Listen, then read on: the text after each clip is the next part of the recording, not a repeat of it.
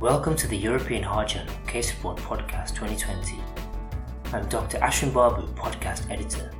Today, I'll be talking about a case report by Aidan Sharkey, Ronnie Munoz-Acuna, Kiran Balani, Ravi K. Sharma, Omar Chowdhury, Huma Fatima, Roger Laham, and Feroze Mahmood from the Beth Israel Deaconess Medical Center in Boston, USA, titled Heterotopic Caval Valve Implantation for the Management of Severe Tricuspid Regurgitation, a case series.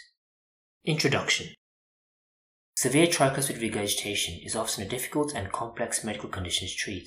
Whilst primary TR remains rare, functional TR secondary to tricuspid annulus dilatation, remodeling of the right ventricle, and left heart disease represents more than 90% of tricuspid regurgitation.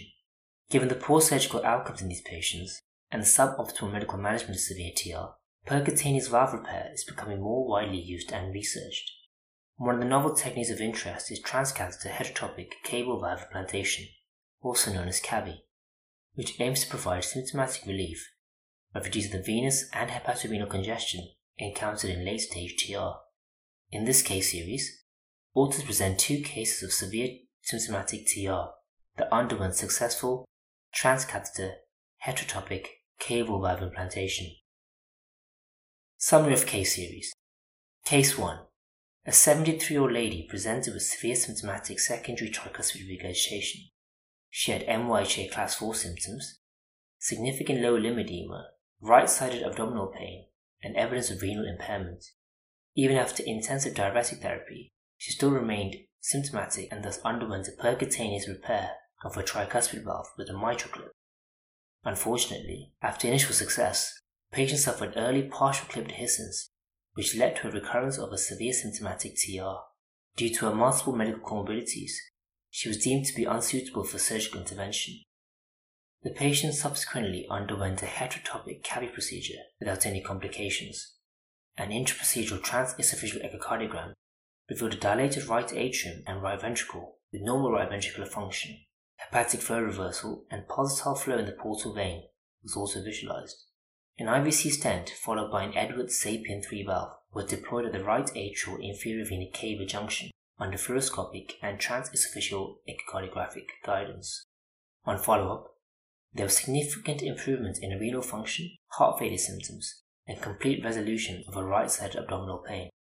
Nearly a year after the procedure, the patient was diagnosed with sepsis and cardiogenic shock. She was palliated and unfortunately passed away. Case 2. A 72-year-old lady with severe primary TR, secondary to Epstein's anomaly, presents with symptoms of decompensated TR. Despite aggressive diuretic therapy, she had persistent bilateral pleural effusions, ascites, and abdominal pain secondary to hepatic congestion.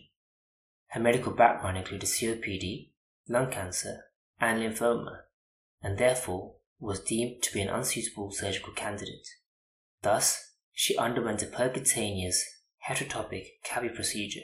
An intraprocedural transesophageal echocardiogram revealed a significant coaptation defect between the septal and anterior and posterior leaflets, leading to a severe TR, thus preventing other percutaneous procedures such as edge-to-edge repair.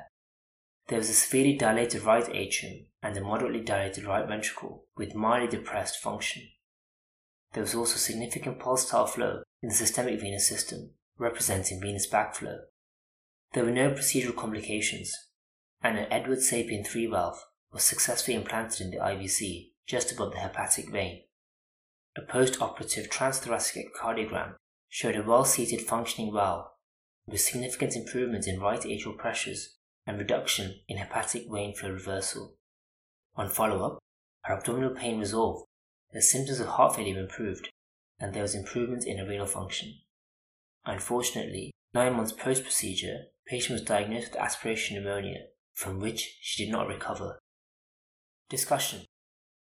The management of patients with severe TR remains a clinical challenge with poor outcomes.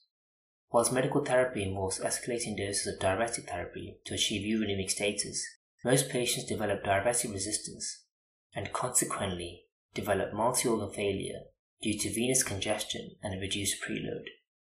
Indications for tricuspid valve surgery remain limited and is often performed during concomitant left-sided valvular surgery.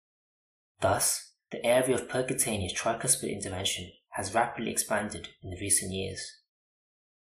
Since patients who are referred to transcatheter intervention are deemed a high surgical risk, these patients usually have severe tricuspid valve disease, and percutaneous interventions are primarily for symptomatic relief. One of the novel techniques to develop is transcatheter heterotopic caval valve implantation.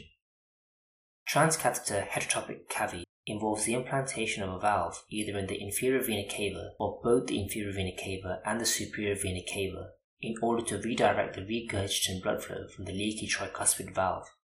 This in turn reduces blood pooling in both the hepatic and renal veins, thus leading to an improvement in right-sided heart failure symptoms such as ascites and peripheral edema. As shown in both cases, heterotopic CAVI has shown to reduce both right atrial pressures and hepatic flow reversal without any substantial effect on right ventricular function, structure, or TR severity. On follow-up, these patients have an improvement in their quality of life as noted by their marked improvement in NYHA class symptoms. The procedure has shown to be safe, with minimal complications, but limited data has shown that one-year mortality remains high, likely due to the higher-risk cohort of patients, as evidenced by this case series. Still, it remains a favourable option for patients with severe symptomatic TR. One of its main advantages is that it can be used in both primary and secondary TR with similar effects as shown in this case series, therefore making the anatomical mechanism of the TR irrelevant when addressing the suitability of heterotopic CAVI. It can also be a very useful method of treating pacing lead-induced tricuspid regurgitation, as direct manipulation of the tricuspid valve is not required. As heterotopic CAVI is still a new and innovative method of treating severe TR, there is limited data looking at mortality or major adverse cardiovascular events associated with this procedure. More randomized control trials are required to see if CAVI has a prognostic benefit, or if it is simply a palliative procedure to reduce symptomatic burden. Further, future research is required to see which type of artificial valve has the best outcomes with this procedure. In this case series, both patients received an Edwards Sapien III valve, which is well established in transcatheter aortic valve implantation. Another future direction of research will involve looking at whether valve implantation in IVC alone is better than bicaval valve implantation in improving outcomes. Conclusion. This case series presents two successful heterotopic CAVI carried out in both primary and secondary TR. However, given the high-risk patient cohorts who undergo transcatheter procedures, they both succumb to other illnesses within 1 year of having the procedure. Heterotopic CAVI remains an effective method in patients with severe symptomatic TR who are unsuitable surgical candidates in improving quality of life and right heart hemodynamics. However, further studies are required to look at which patient population will benefit most from this procedure and what factors improve prognosis in this challenging cohort of patients. The authors wanted to highlight the following learning points. 1.